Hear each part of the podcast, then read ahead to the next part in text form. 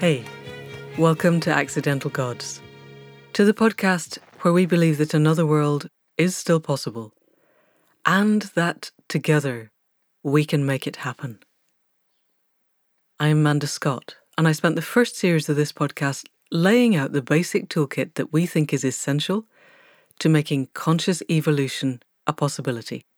That is, to making our next evolutionary step as a species one of consciousness, consciously chosen. This is the entire premise behind the Accidental Gods website, the membership program, all of the structure, and this podcast. I spent the second season finding people who were using those tools so that they could act as guiding lights for those of us who want to tread on this path.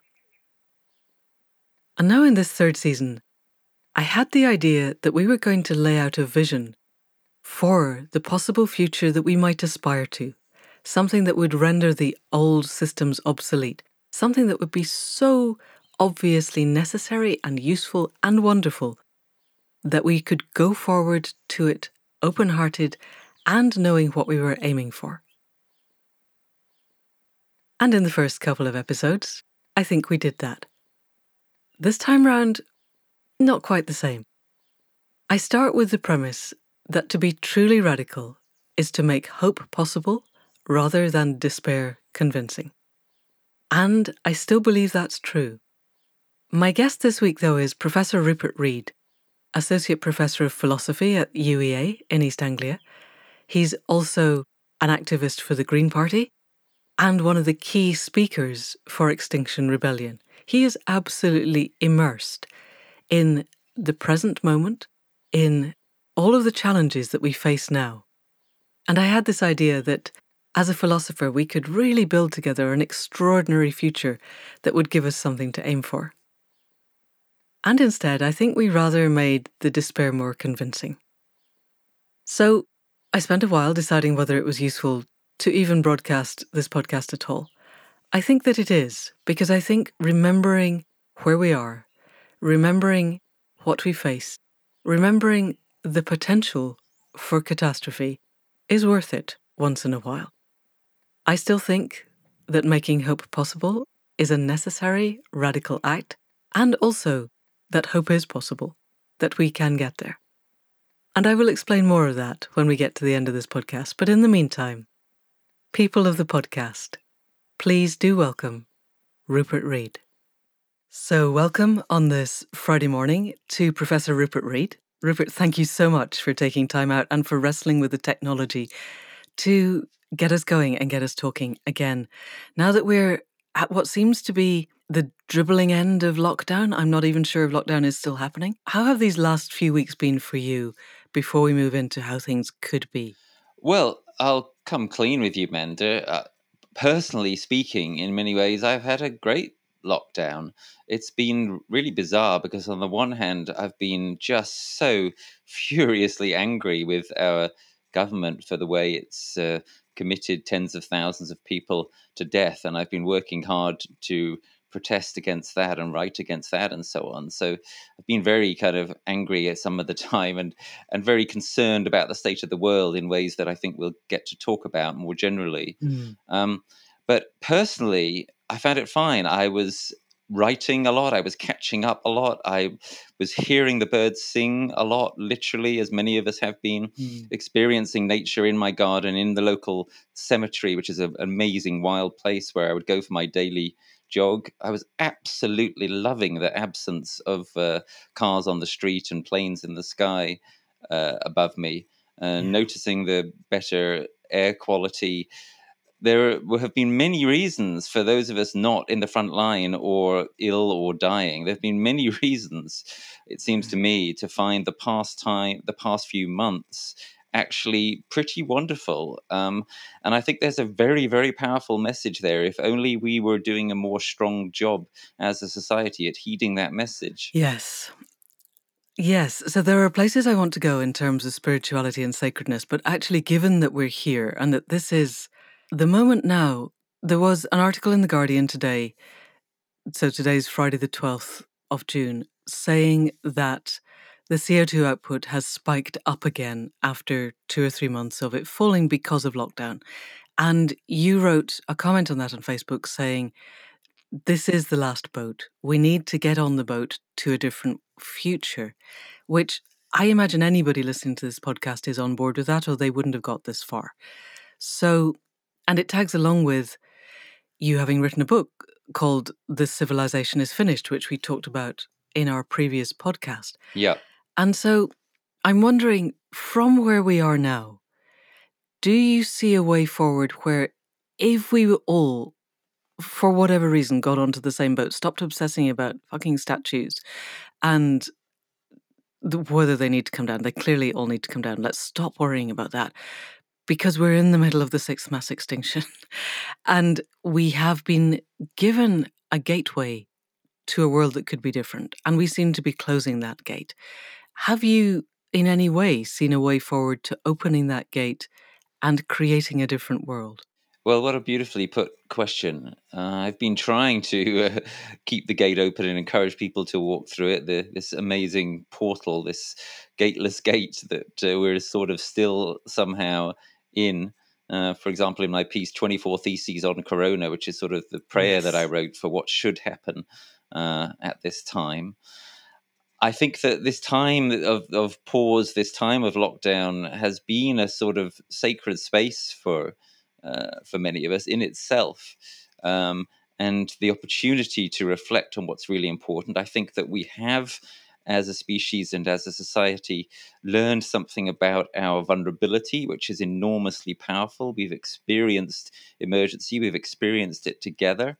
I think it's been very beautiful the way actually that people have, to a very large extent, been working to, or perhaps finding it natural to be together in this time. And of course, the great irony is we haven't been together physically. But I always use the term physical distancing rather than the social distancing because it seems to me mm. that socially, yes, we have actually been brought closer together, not least by things like the mutual care networks and the NHS CLAP.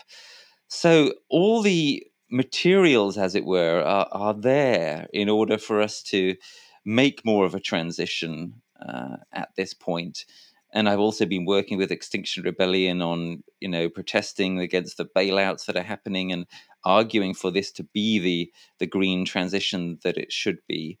The everything is in place in a certain sense for us to to make the kind of change that we need to make but it seems that we're unable to do it. Of course, one of the main reasons we're unable to do it is simply the enormous power of those interests that don't want us to, to do it, interests in favor of the status quo that are trying to pull us back into how we were uh, before.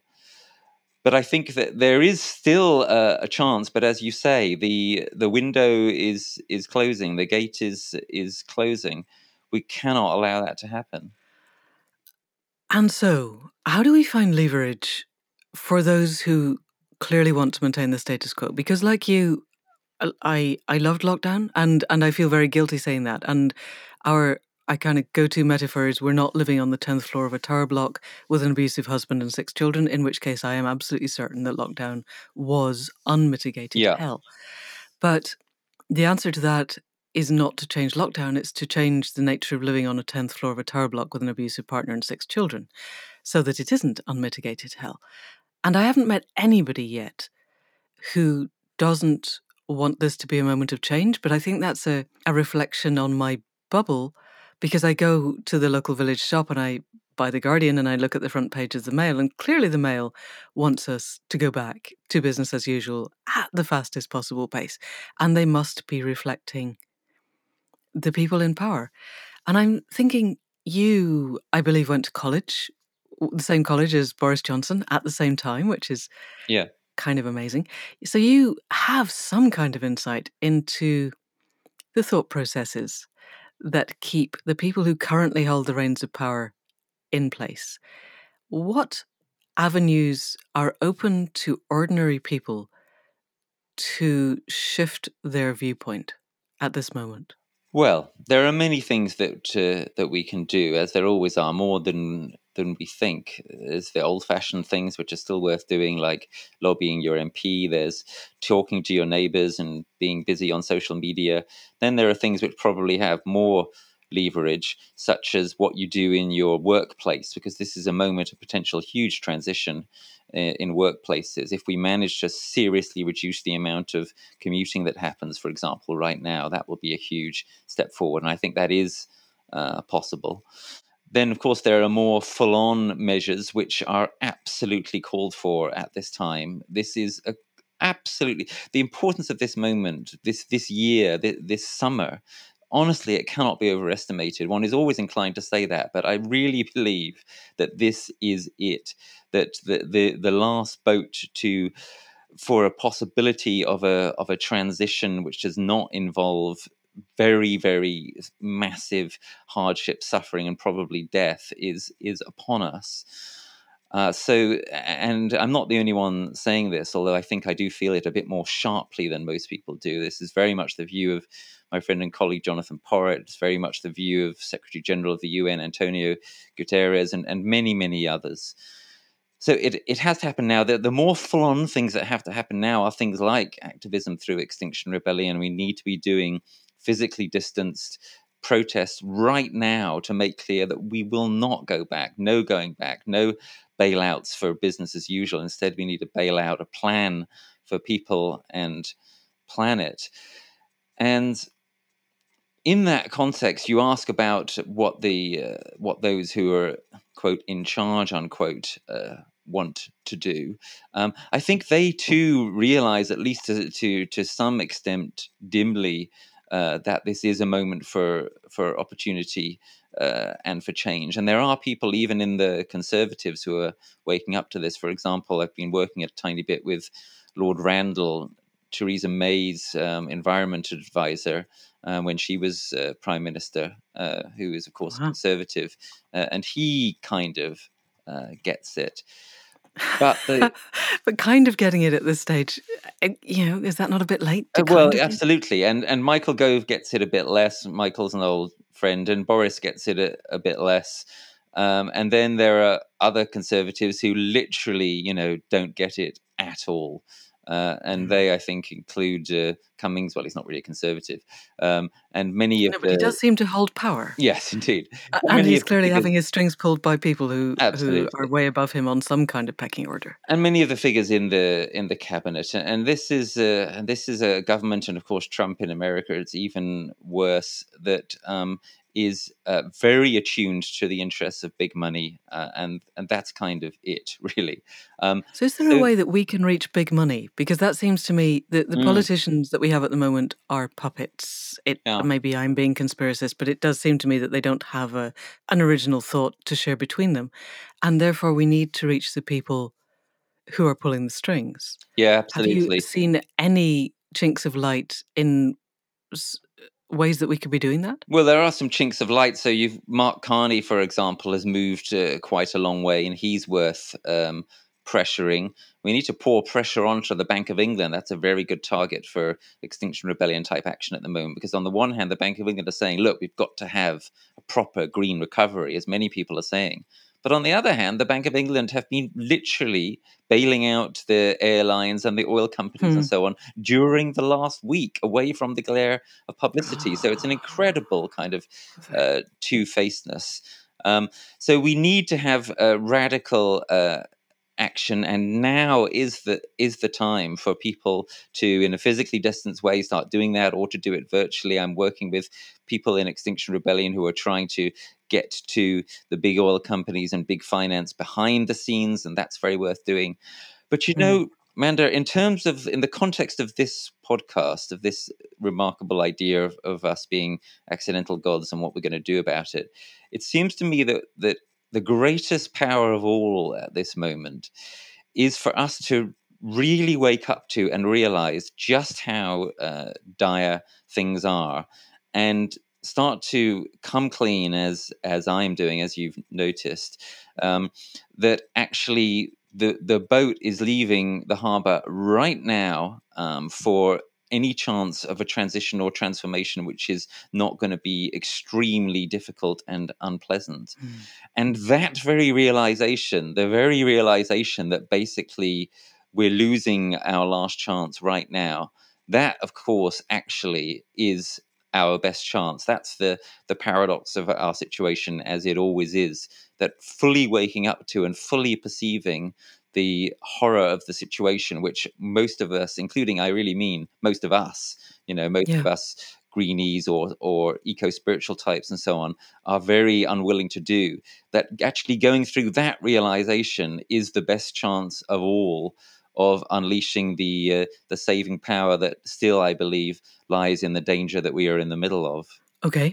Yes, and that I'm guessing our starting point for that is to read the deep adaptation paper because for all that it's now 4 years old, it does lay out in really quite stark terms the the closeness that we are to the tipping points, how close we are to the tipping points, and how horrendous the tipping points will be in terms of people waking up to this, what else, other than listening to you? Because I'm thinking most of us are there. What we need is the general narrative to wake up to that. Mm-hmm. While we have the BBC and Sky and Channel 4 who are letting themselves be dragged down rabbit holes about whether Dominic Cummings went to Barnard Castle or not, they're not starting every item with and we are this much closer to the edge of extinction, which one thinks they would be if they actually understood. How do we reach those who shape our narratives? Mm, mm. By the way, the deep adaptation paper is still actually only two years uh, ago, but uh, perhaps it feels like four years. Uh, God, right. Okay, yes, it does. okay. All right. It's even more timely than I thought, but yes, it's. Yeah, yeah. Uh, and my difference from uh, Jem Bendell, the author of Deep Adaptation, has always been that I thought it was. Um, not right to say, as he says in that paper, that uh, collapse is inevitable and that it's inevitable within a 10 year period. But what I'm saying today is it, it's looking more and more as though um, what he said was uh, prescient. I'm still not uh, going to go with a with a ten year timetable, but we are getting to the the point where um, it becomes increasingly Im- implausible to imagine that we're going to get through this without at least some kind of very serious partial collapse events in countries like this one. Uh, never mind, let alone in in uh, countries in the in the global south. Mm. So you ask, um, okay, how do we get this through into the general culture and through the media and so on more? And I'd say again, we can start with small things like you know anyone who knows someone in the media, you should should pressure them and speak truth to them. Uh, should should complain and write and contact uh, programs like um, um, what's it called um, feedback BBC feedback, and, uh, yep. yeah, things like that. Um, but then moving to a somewhat uh, a bigger um, picture of what might be uh, transformative.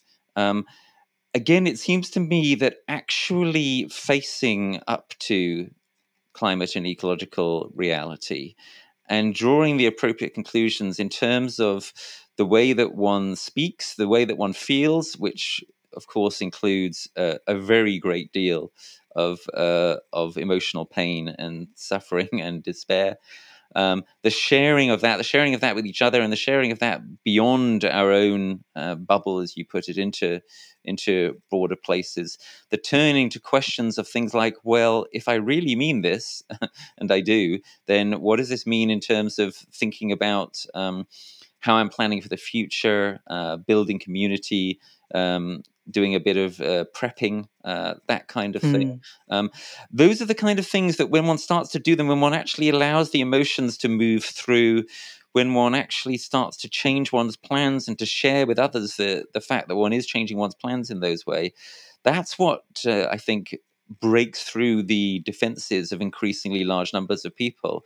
If somebody hears you saying periodically, God, it's getting really bad, I'm really worried about the future, I think that has a lot less impact than if they actually um, perhaps uh, see you break down in tears about it, mm. or if they actually see you. Um, uh, whatever, joining a, a, group uh, who are building a community of small holdings or something, because you're actually saying, well, this is a good thing to do anyway, but the real reason we're being pushed to do this now, even though it's not necessarily what we wanted to be our first priority or where our top skill set lies, is that we think that this is actually uh, necessary given the trajectory of um, society. And it, it seems to me that it is possible that um, more of a shift in that kind of uh, direction in terms of what people actually um, show uh, and do um, could have quite a powerful um, awakening effect.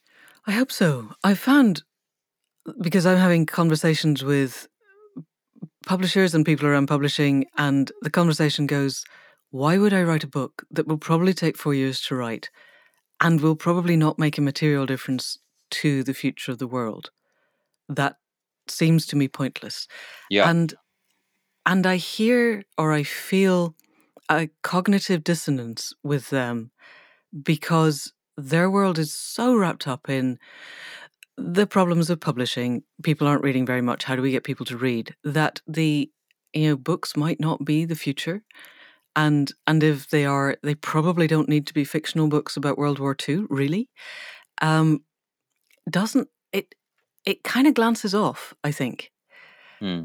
I would Yeah. like to believe that it sinks in at some level. That you know, it is far more important that we begin to build regenerative agriculture in the Clun Valley, and that we create marches grow local, and all of the things that we're trying to do here. And that if I have an iota of spare energy, that's where it's going. Um, until the point where I can't eat anymore because I have no more money. At which point I may have to write a book. So it there is a lot of stuff wrapped up in that. Is I'm wondering how we step deeper. Mm. So I listened yesterday to the On Being podcast with Resmaa Menakem, who is a therapist. He n- works very deeply with polyvagal theory, and he's deeply embedded in how do we bring the racial issues to the front in America. He's American, and the podcast was recorded back at the beginning of lockdown and then played this week when it was obviously immensely timely.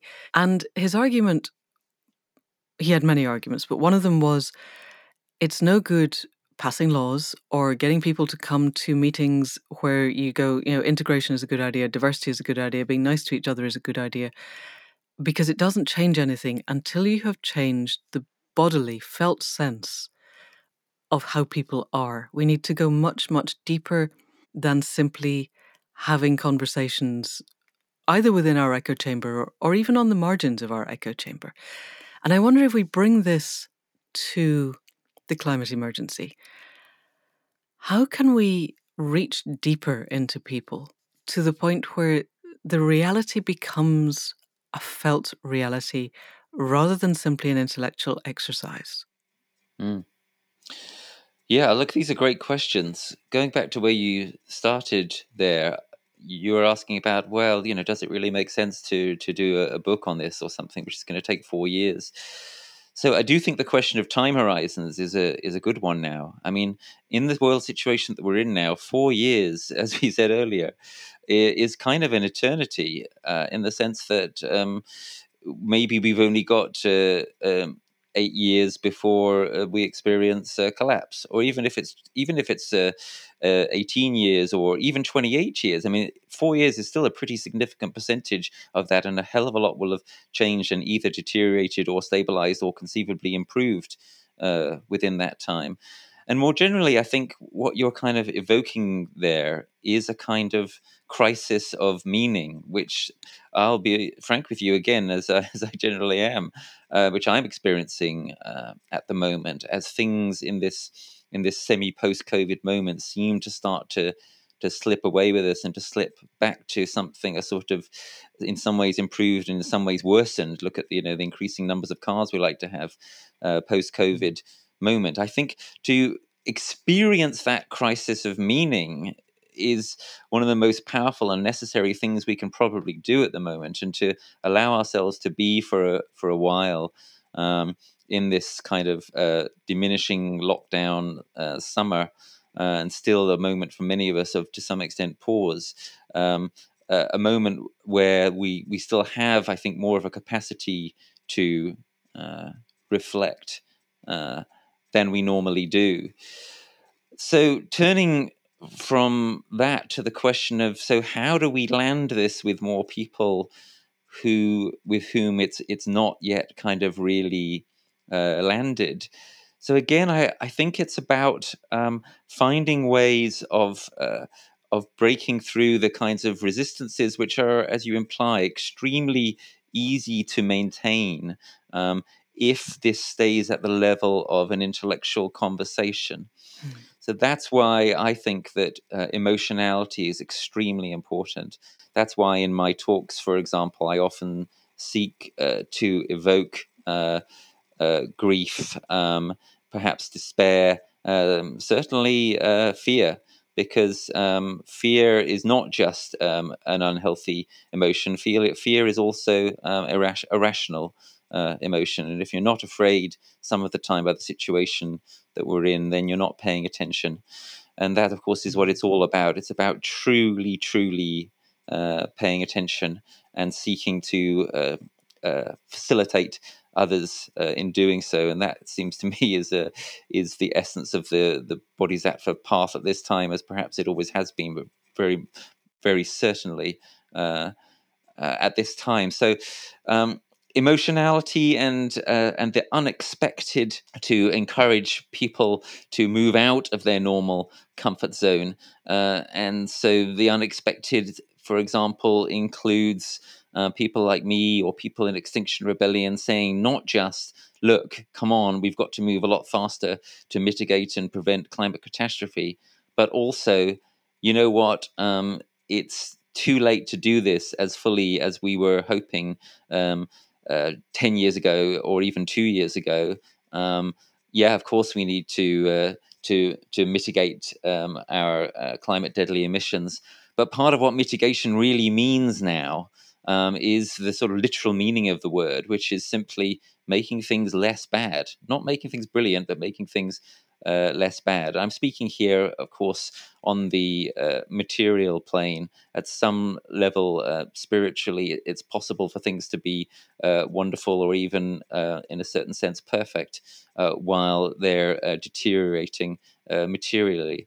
But what I'm what I'm saying is that we need to find ways of and and I think we we have access to to those ways, and I've been trying to describe some of them mm. of breaking through some of people's normal uh, defenses to uh, force them to confront the uh, the materiality of of the decline that is setting in, and to get people to to to face um, the fact that we are on a path of of of what I sometimes call civilizational uh, descent uh, now. Um, uh, people have talked for many years about the need for energy descent, which is absolutely uh, correct. But it's now, I think, clear that uh, the civilization uh, that we are in um, is is going to um, is going to decline, and and that descent um, the way to handle it um, is by finding ways of getting ourselves and others around us to uh, be willing to countenance um, energy descent and other forms of, of such descent. And to the extent that we're able to do that uh, globally, nationally, regionally, locally, in the neighborhood, uh, uh in our own homes, to the extent that any of those things are possible, then um, the the material setting for the coming uh, long emergency will be uh, less bad. Okay. Gosh, there's so much in there. So, looking down the list of notes that I've just written to myself in order, this is a question that I asked for myself because I hear you about reaching the grief and the despair and the fear. I'm also deeply embedded in neuroscience and particularly at the moment polyvagal theory because it it's relatively new and it's relatively interesting. And my understanding, such as it is at the moment, is that fear and creativity are mutually incompatible on a, on a physiological basis. If we lock people into fear, there is a far greater tendency that they'll become tribal, that we'll end up with what we see in the States where there are armed militias, in some cases taking over the centers of their state capitals. And that's not a creative way forward. I'm not suggesting that you have an answer to this, but I'm wondering. I'm remembering Raymond Williams, who was a wonderful old socialist in Wales, who said, To be truly radical is to make hope possible rather than despair convincing. Yeah, but you know, I've been thinking quite a lot about that saying of Raymond Williams's recently, and I think that it's it's kind of out of date actually. Okay, he was that, speaking to socialism back in the 30s, I think. Yeah, yeah, sure. I think it it it may have been uh, just the right thing to say uh, in his time. Um, okay. But I think it's not now. I'm of, I'm of course not talking about locking people into fear. Okay. What I am talking about is um, being willing to experience the uh, the amount of fear, as it were, that it is uh, uh, only appropriate to experience, and the same with despair.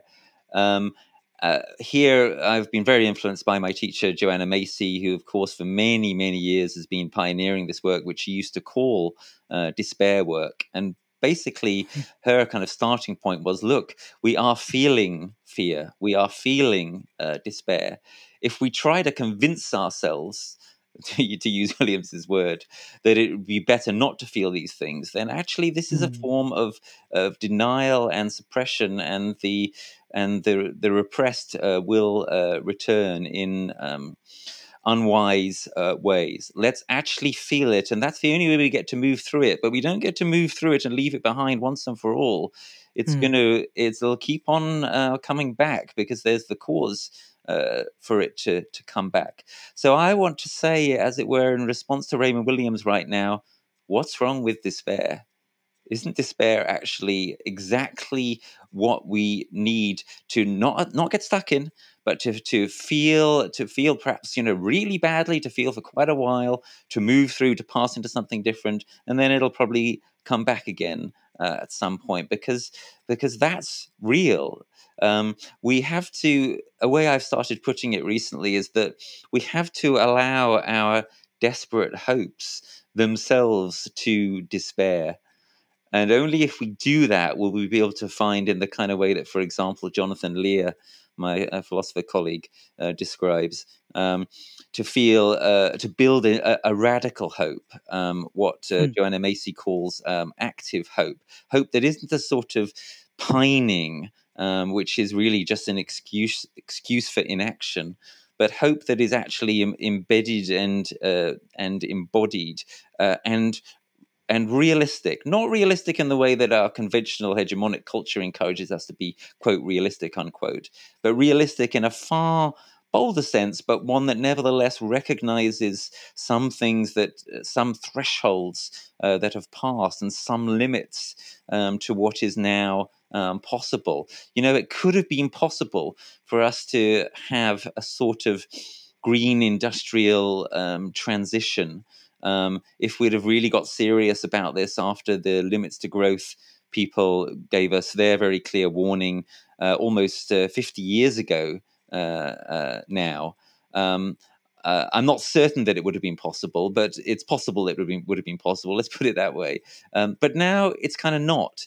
and so and so to to put to, um, to make a concrete sort of point of political economy now there are a lot of calls now for a green new deal and a green industrial revolution but we have to be very careful what we wish for at this point mm. if there is an enormous um, investment in kind of mega industrial so-called green um, uh, infrastructure um, and if it's quite uncritical, um, then actually we're going to be using up some of the last um, period of relative uh, stability. Because believe you me, you know what's coming is likely to be a lot less stable than what we have now. we could likely be using up some of the last of our literally uh, capital of, of all kinds um, on something which cannot actually be sustained. Now, this, I think, is the point that um, that Michael Moore et al. were trying to make in the film um, uh, Planet of the Humans, a film which I've argued is uh, grossly wrong and unhelpful in a number of ways, as has been pointed out. But I think the reaction against it has been, in some quarters, has been too negative. There, a lot of people are reacting against it purely and completely negatively because they are bought into the idea of solar panels covering you know vast areas of uh, of our, our deserts and wind turbines covering vast areas of our countryside and of our of our seabeds and so on and so forth in ways that are likely not to be sustainable and in ways that could be extremely um, ecologically damaging. We have to escape uh, the mindset that that holds that we're going to try to find a way of keeping this civilization juddering forward in roughly its current form. Mm. That might have been possible uh, a long time ago through a green transition. It isn't possible uh, now, and what we what we have to embrace instead is, is a, a, more challenging and difficult, but in many ways also uh, more rewarding path of uh, of energy descent, of uh, relocalization, um, of living uh, closer uh, to nature. To the extent that we we build in doing these kinds of things and preparing for these kinds of things uh, in this pivotal decade of the 2020s. To that extent, um, the world is going to be a better place for our, our, children, but also, I would argue, for us. Yes, yes, for everybody who's still alive. Because listening to you, so I, I've gone through one of those despair and then agency sine waves. I, I still like Raymond Williams. I think if we put active as an adjective before hope, he hasn't said anything that you haven't just said.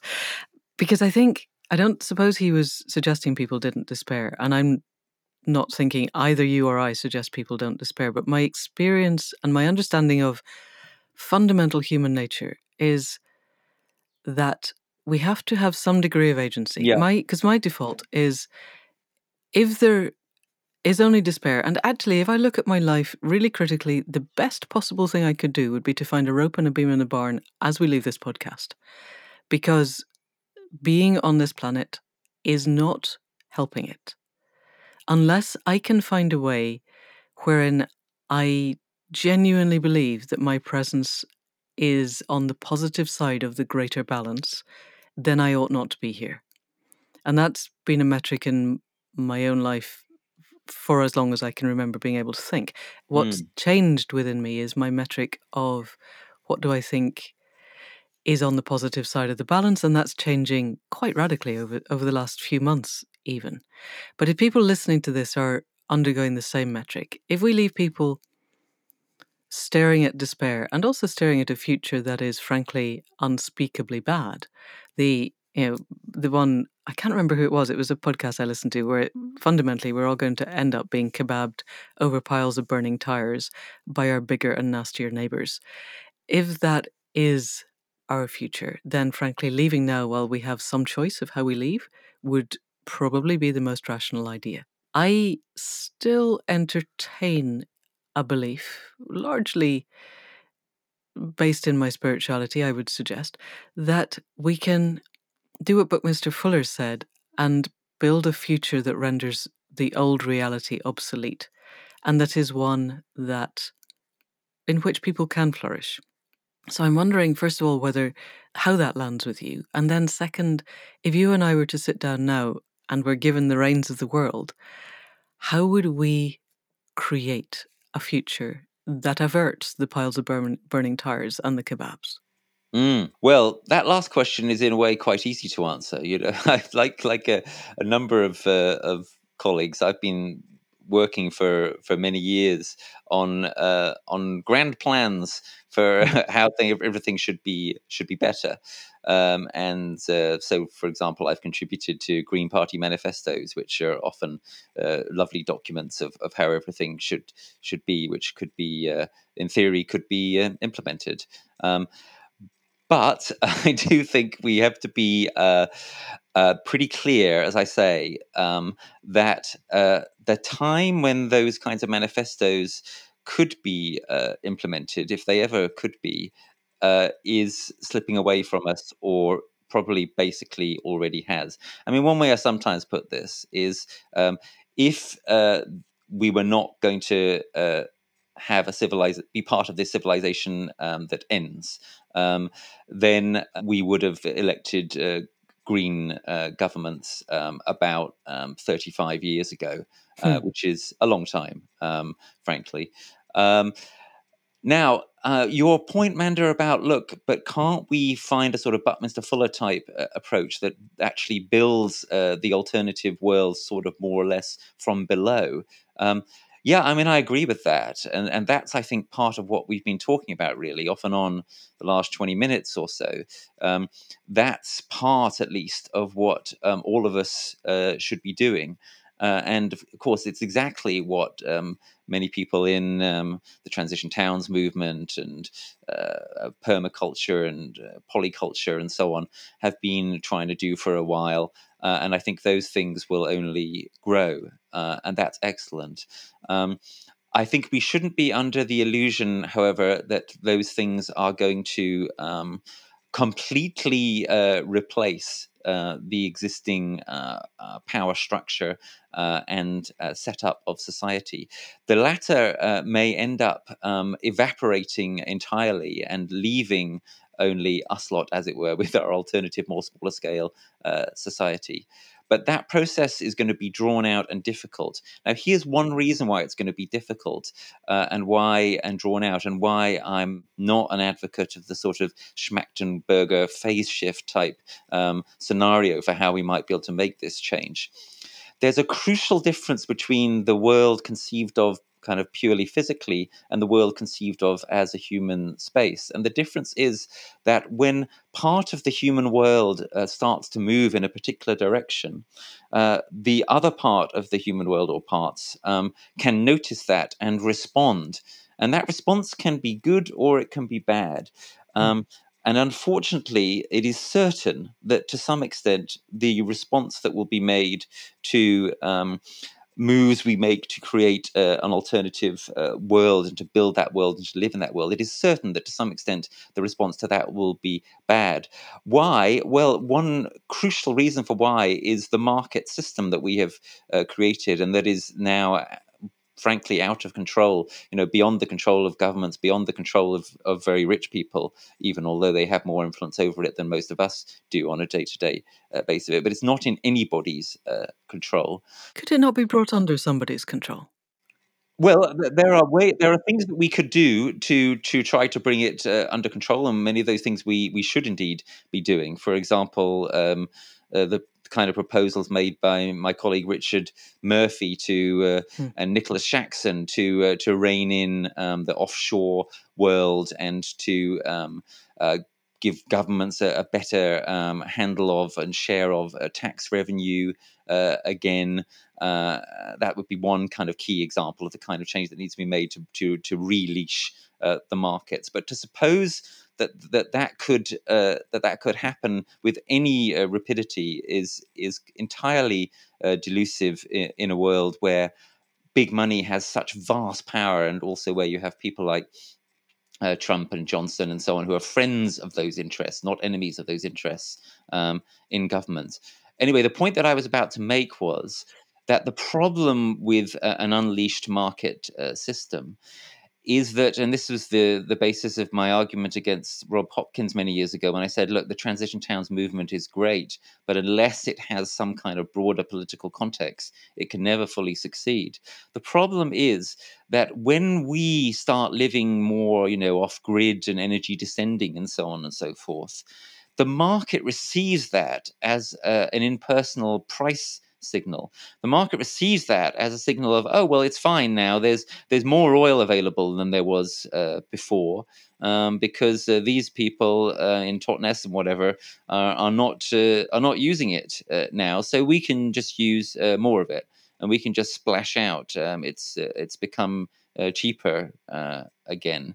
So these kinds of systemic effects that occur through through the uh, the horrendous economics of a of a neoliberal capitalist market um, system um, get in the way of the possibility of the the sort of purity that we could imagine to, to, a kind of phase shift approach if we focus on it from a sort of consciousness only perspective or think of it purely by analogy to changes in a physical system there is a there is a counter reaction uh, in other parts uh, of of that system and frankly, that's just the beginning. I mean, that's a kind of um, uh, that's a kind of effect which nobody's particularly intending. It just happens through the market. There will also be people who are actually, you know, outraged and annoyed and so on and so forth when they see others uh, living closer to the land and rejecting their institutions and so on and so forth. So we just can't expect um, the the transition that we're hoping for and that we're trying uh, to build to be anything other than extremely painful and difficult uh, uh, and uh, resisted. At one point in the past, it might have been, but now um, we've gone beyond that to a point where various kinds of conflicts are inevitable. Now, you you then, Manda, say so. Look, um, is, is suicide a rational option, to put it bluntly? yes, um, and I think it's it's wonderful and and of of you to be so honest in saying that and getting us to try to think about it. Uh, as I see it, we're way way uh, uh, short of that point, if that point were were ever to arise. And there's all sorts of things that could get uh, in the way of that point. Uh, for example, um, we uh, we could decide to seek to find ways of uh, of defending ourselves. Um, there are all sorts of possibilities uh, there. Uh, another kind of possible scenario, which one might imagine, is that I, am sure that many listeners are familiar with with Starhawk's fantastic novel, hmm. The Fifth Sacred Thing, and what that sort of proposes. Um, is look if you're if you're really really serious about enough about nonviolence. And if you're willing to suffer a great deal uh, in the process, then it's possible that nonviolence could uh, ultimately uh, change or transform pretty much anything, including extremely horrific militaristic uh, uh mindsets. And yeah, but it's also I'd, possible that it doesn't. Yes, it's also possible that it doesn't.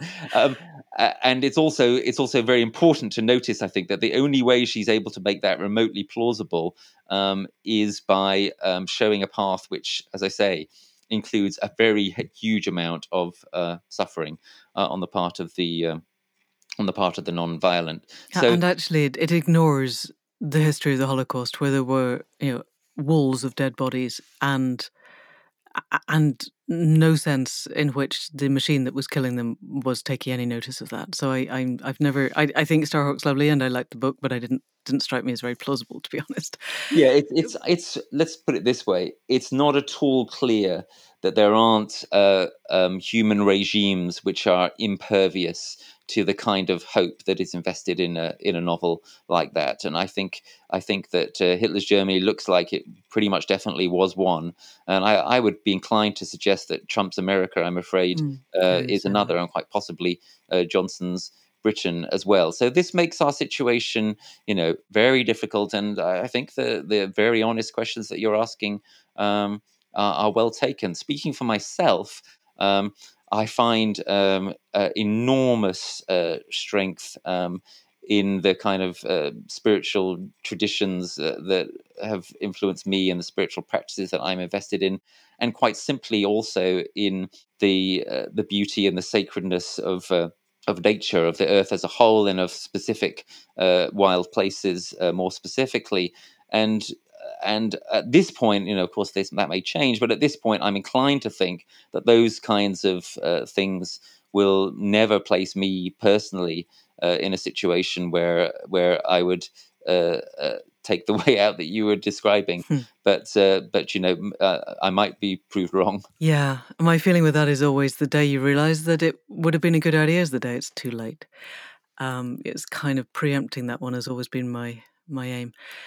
But before we head there, because we're we're running towards the end of our time, but I'm this we've talked about spirituality and sacredness, or you have touched on them tangentially. Before we really go down that route, Joanna Macy's three pillars of the Great Turning still seem to me an interesting structure and metaphor with which to work. And it seems to me that a lot of the political moves and the actions that XR takes and that we could take come under the rubric of holding actions. Mm-hmm. There are some systems designs, and your 24 thesis on, on a pandemic, we're heading towards systems designs.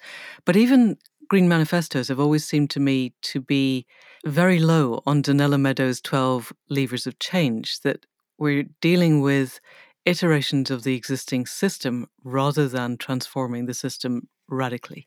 Mm-hmm. And that we need the systems design that would create radical transformation, which is what Humanity Rising is trying to do. And we need the shifting consciousness. And so, my first question is Do you still think those three pillars are right and relevant? And if so, where would the shifting consciousness, from your spiritual perspective, take us? Yeah. I do think the three pillars are still relevant however, I do think it's very important to note that Joanna's own perspective uh, on them and on the situation has altered uh, quite a bit since she Oh, wrote has that. it? Right. Um, I met with her and spoke with her about this uh, last year, and her perspective now it, it's you know it's uh, like mine. It's not the, quite the same as as Jem Bendell's, but uh, actually her, her perspective and my perspective are pretty similar now. Uh, I think. Um, uh, and I think that it would be fair. I don't want to speak for, for her, but I'll just say that I think that uh, let's put it this way: she is um, a lot less optimistic about the the Great Turning um, than she was when Mm. uh, I first uh, uh, studied with her.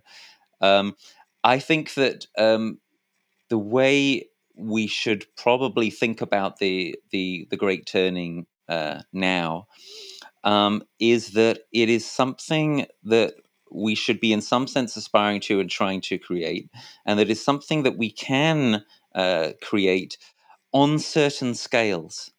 What I've been trying to suggest is that I think that the the the notion that there will be one all-encompassing great turning that will succeed uh, is no longer um, credible.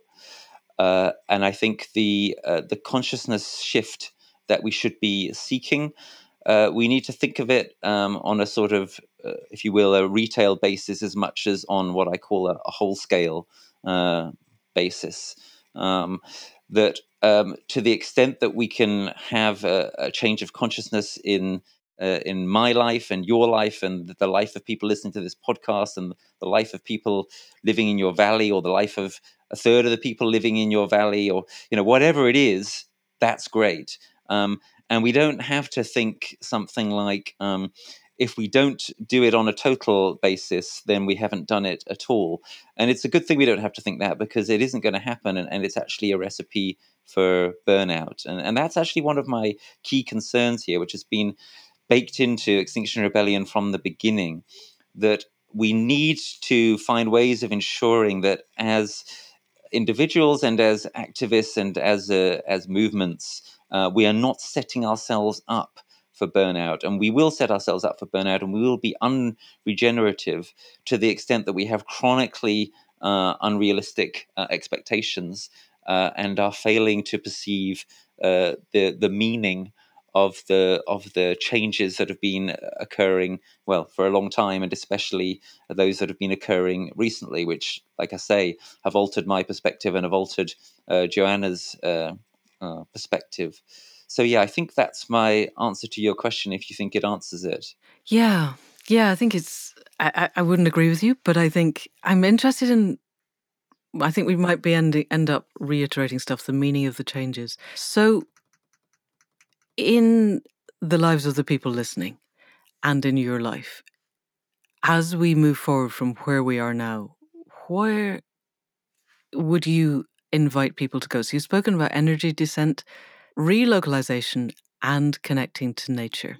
With our last few minutes, energy descent is obvious. It just means using a lot less energy, which means a radical transformation of how we live because we have come to live very energy dependent lives. yeah Is there a resource that you can point people to to help with energy descent? Oh, sure. Um, there, there's there's lots of stuff. I mean, it, it's integral to uh, to transition towns. Um, my colleague Samuel Alexander, who uh, did uh, "The Civilization Is Finished" with me, uh, he's one of the world's experts on it. You can look at his um, uh, his books. I'm also thinking maybe it's worth us after the podcast, Manda, sharing some uh, resources, some links, and so on with, Yes. people to follow up on some. Put in the show notes. That would be about. great. Yes. Yeah. Yes. Also for relocalization, because that again, it's it, it's much the same. It's beginning to buy local food, beginning to do whatever you do within your local area, and Yes. yet we are connected by Zoom across the world. So I think Yeah. I think a lot of the reason that people get very stuck is this belief that we're going to end up, if not the piles of burning tires and the kebabs, then living in in mud huts, dressing ourselves in the skins of whatever animals we are able to catch, which won't be many because we've lost those skills.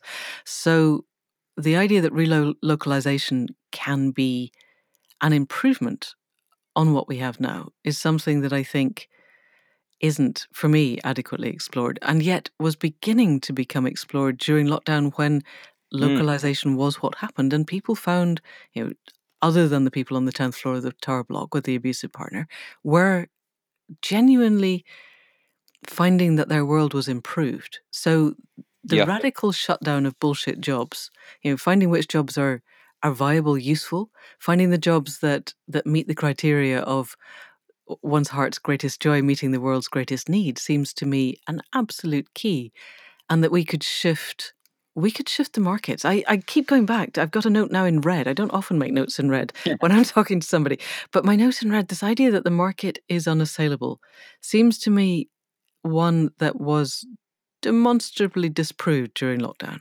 Mm, yeah. Um, you know, the, along with there is no magic money tree, and lo and behold, actually, there's Yep. a magic money forest. Yes. Um, you know, we do make money up out of nothing and then hand it out. That's been the case for a long time. It's not Yep. linked to the gold standard. It's not linked to any possible metric of value.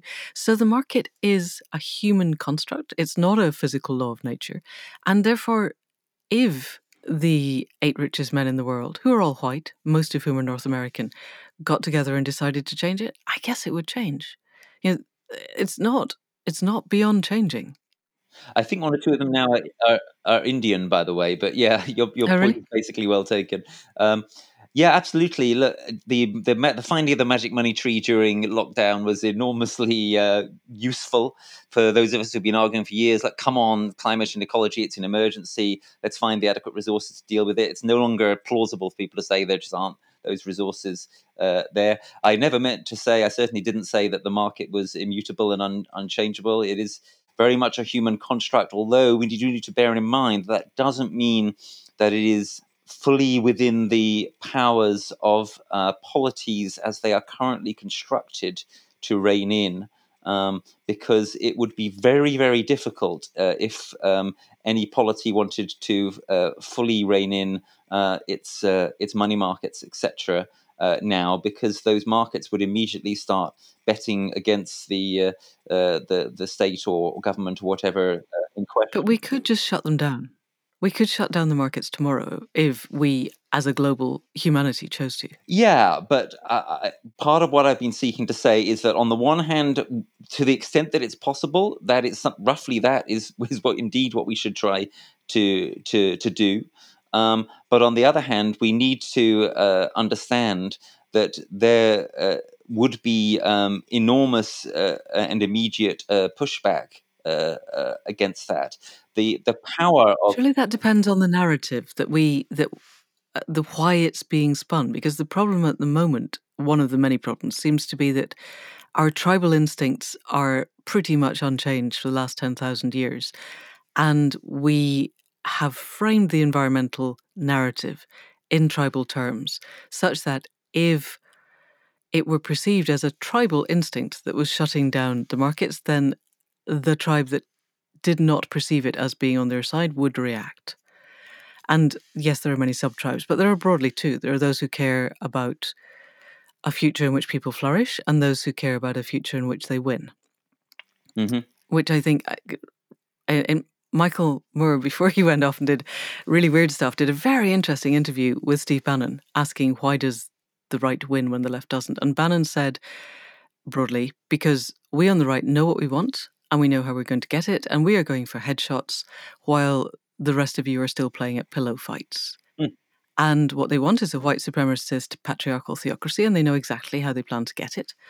And they are utterly ruthless in doing so, while we're still arguing, you know, on the left about let's not go into all the things that the left argues about, but the the different ways that we might achieve something that we're not even sure what it is that we want to achieve. And if the right perceived the shutting down of the markets as being something that was politically motivated, thereby tribally motivated, then we would see militias on the streets on a scale that even the Black Lives Matter has not yet brought out. Mhm. But if we were to reframe the narrative such that, you know, if it were, oh look, guys, there's a meteorite heading for the planet and shutting down the markets will stop it. Let's let's leave aside that that's a physiological impossibility. Then everybody would be behind it. Know, the numbers of people who were not behind lockdown were tiny. Yeah. And and largely shut up quite quickly when the body banks started flowing. Yeah. Yeah, and that again is great. is very hopeful. But I think that we we uh, we need to remember that roughly what you're suggesting, Manda, is basically what XR said. Uh, and XR sought to do it in a way that was beyond ideology uh, and that could be very broad based. And XR to, has but had it didn't tremendous succeed in that. Well, XR has fantastic success um, in changing uh, uh, public opinion and in influencing some of what government and parliament does. But, but virtually nothing in terms of what actually happened on the ground has changed. Uh, and there has also been enormous uh, resistance. And meanwhile, more time uh, has passed. Uh, and in Britain, we've had a general election result, which was absolutely catastrophic. Uh, and now we've had this pandemic, which provided this fantastic opportunity for, uh, for reset. Um, and people have been waking up to what matters under lockdown and waking up to, as you say, why human life is so much more important than uh, GDP numbers and so on. And yet, it seems that we are heading back into something not that dissimilar to what we had uh, before. Um, you put these things uh, together, uh, and it's just very hard to see uh, what what the grounds is for uh, for uh, optimism of the kind you've just been outlining. Now, one can always say, "Well, I don't have any grounds. It's purely um, it's purely faith based or counter empirical." Um, but then one has to notice that one can no longer, uh, if one does that, one can no longer take succor from the success of movements in the past, like um, the civil rights movement, for example, or the people power movement in the Philippines, because one is then saying, I'm not basing things on any evidence, I'm just purely hoping. And that's always open to people to do. But what I'm saying is, let's be um, a little bit clearer about what it really makes sense now to hope for. Partly because if we don't, then there will be uh, there will be burnout and there will be uh, depression, and it will be uh, even worse than if we proceed along the kind of road that I'm proposing. But bear in mind that that actually, in terms of um, optimism, if we compare you and me, Manda, there there are some some metrics on which one we could describe me being more optimistic than you. So I've said, for example, that I'm less inclined to think that there'll be a point where where for me uh, suicide appears as a rational uh, outcome. Uh, and yeah, I think my threshold for suffering, sorry, is slightly less than yours. It could be, and of course, you know, you're a woman and I'm a man. And there's lots of lots of things we could go into there to talk about. Um, for me, one um, really wonderful fictional text here is is the road, uh, both the book and the film, which I discuss mm. in my recent book, uh, a film philosophy of ecology and enlightenment. And the argument that I make there is that what people usually miss about the road uh, is that it has a happy ending and that it is actually a redemptive uh, uh, tale. What is it? I never got that far. right, yeah, uh-huh. that's the first chapter. Yeah, it paints it you know an utterly, utterly bleak picture, which uh, which sounds like it stopped you. Um, but uh, but incredibly, it has a kind of a, a, happy ending. And what I think it's really um, uh, about is how it's possible to go through truly um, uh, unbelievable uh, horrors, uh, and for and for still that to be worthwhile, and for something uh, good to come out of it, and that's part of the the place where I am uh, now, and uh, I hope that that that kind of, if you will, uh, broadly stoical kind of approach or attitude may be able to become uh, widespread in the years to come because I think we might need it. We in our tribe, as it were, as, as you put it. Although I would raise a little question mark about the, the way you, are using the term tribe because I think you're using it in the way that we normally do, which sort of implies that there's something bad about being a tribe and goes along with this phrase tribalism that we have. But of course, actually, in a certain sense, um, what I'm suggesting when, when I talk about relocalization and so on is that we should we should face the the fact that although it would be wonderful if we're able to preserve global communication in the future we're moving into, and I hope that we do, and I hope that we can still zoom with people on the other side of the world and so on. I hope that we'll travel a lot less, and and and I, in fact I know we'll travel a lot less. Uh, you know, a relocalized world is coming in terms of actual movement, and I think that um, that uh, coronavirus is is an is a harbinger uh, of that. It's coming either because we we more or less choose it intelligently or becomes because it will get imposed upon us through a brutal collapse event if we try and carry on with the degree of hypermobility we've had But the future that we're going to move into, the the more local uh, future, will be a future where actually the way we live will be a bit more like the way we used to live with tribes when living in tribes wasn't um, a bad thing. It was simply how it was. Um, and tribes, so long as they're not, you know, super uh, mutually hostile mm. and hmm. predatory, um, uh, is actually a way of describing how human beings, for many, many um, uh, millennia, um, in some cases, uh, you know, lived uh, lived very well in ways that we could look back to, as well as, if you will, look forward to. Yeah, it's it's the not being mutually antagonistic. That, yeah, that really yeah, important. absolutely. So I think, I think in, in my quest for conscious evolution, I definitely want to move beyond the kind of oxytocin, dopamine based yeah. metaphors of tribalism to a point where where we have yeah, where we can retain the best of being connected and not have to use that as a reason to create others who are beyond our tribe Absolutely, with whom we yeah. are antagonistic. Nicely put. Definitely. Yes. So I'm completely aware of the time. This is this is stretched way beyond usual podcast time. It's been really interesting. I as ever talking to you, I think there's room for at least one, if not two other podcasts where we could have gone down other pathways with other directions. But I think we have to bring it to a close this time. And at some point, we'll do podcast number three, where doubtless the world will have changed yet again, turned on its axis and be facing in yet another direction. And we can see Indeed. where we both are in our quest for active hope. Because I think the thing that we both have is a sense that hope is an active process. Yes. And where we separate quite widely is that I don't find the road in any way a happy thing. But and I did not get past chapter one, so perhaps yeah, you have to, to, read the whole thing. Do I? No, I don't. Think, I could read the first chapter and the last chapter, but I am not going to read the bits in the middle because my threshold for suffering is quite clearly a lot lower than yours. Um, Anyway, Rupert, thank you so much. It's been really, really interesting. I love the sense of getting to the edges of where we are and where we think we could be and exploring the possibilities. Um, and yes, thank you thank for you, your honesty. It's really good. Well, I, I, think it's been mutual, and I love the uh, engaging with the with with your thinking and with the sort of accidental gods hypothesis, which to me is sort of has has a massive uh, nugget of truth at the center of it. So yeah, it's it's fascinating to have this discussion. Yeah, I look forward one day to podcast number three. Super. Thank you very much indeed. So that's it for another week. Enormous thanks to Rupert Read for the depth of his thinking and the raw honesty of it, for his willingness to go to the edges of ourselves and explore what's there.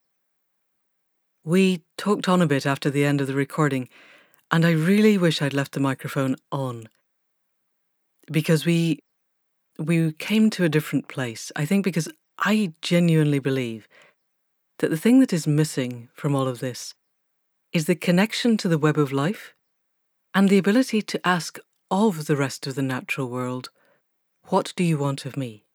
and the new directions that the answers to that might yield, that will take us beyond where our current thinking limits us.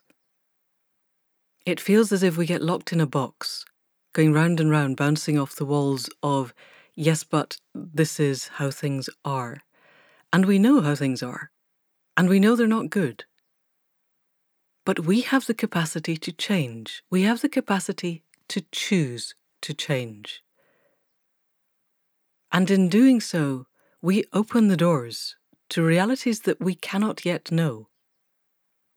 So I think in our conditioning of narratives, we need new ones to supplant the road. I am still not planning to read that. So, yes, it matters that we understand where we are. And definitely, as I said, if we carry on our current trajectory, then things definitely look pretty bad. But evolution happens under moments of intense pressure. And we are under intense pressure. And we are seeing the old systems crumbling so fast beneath our feet, and we have no idea what will replace them. So we have, I believe, a moral responsibility to do whatever we can to envisage new and different ways of being, and then to be those. For what it's worth, when I do the what if meditation just now, so we're in the middle of June 2020, when I spend an hour or so settling into the closest that I can get to access concentration, and then open the gate to what would it feel like if we got everything right? Then, after the entirety of lockdown, so where are we now, 11 weeks of practicing this, I'm getting to the point now where I'm feeling the kinds of heart connection that we feel when we're with a trusted friend or a group of trusted friends. When we've done something or taken part in something that needed us, where we were the linchpin, where we have done what only we could do, being the right person in the right place at the right time, as part of a group of being the right energies in the right place at the right time. And that sense of, yes, we did this, the sense of mutual appreciation of having got things right, that feeling when it fills my heart space and spills over into the world, that is huge. And the others in the group are not all people, some of them are, but most are from the rest of the web of life the hill behind the house, the trees, the rocks, the red kite, the mycelial networks in the ground. That sense of genuine comradeship, of togetherness, of being part of something bigger where each of us is essential, where we know what we need to do and we get on doing it. That sense of connection is extraordinary. And this, I believe, is what humanity is for. I believe this is what spirituality is about. It's about being able to make that connection. It's about being able to fully connect with the sacred, to really let that settle what sacredness is and what being a part of sacredness is. We do not have to let ourselves be separate any longer.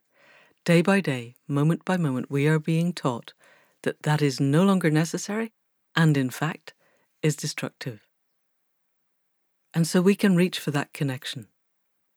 We can be it. Nothing less is good enough now. Anyway, if you need more of a sense of how things could be, go back and listen to Abel Pearson last week. He is someone who is living that connection to the land, who is making a difference, who is growing the food and touching the lives of the people in his local area. He is doing everything that Rupert and I believe will take us forward.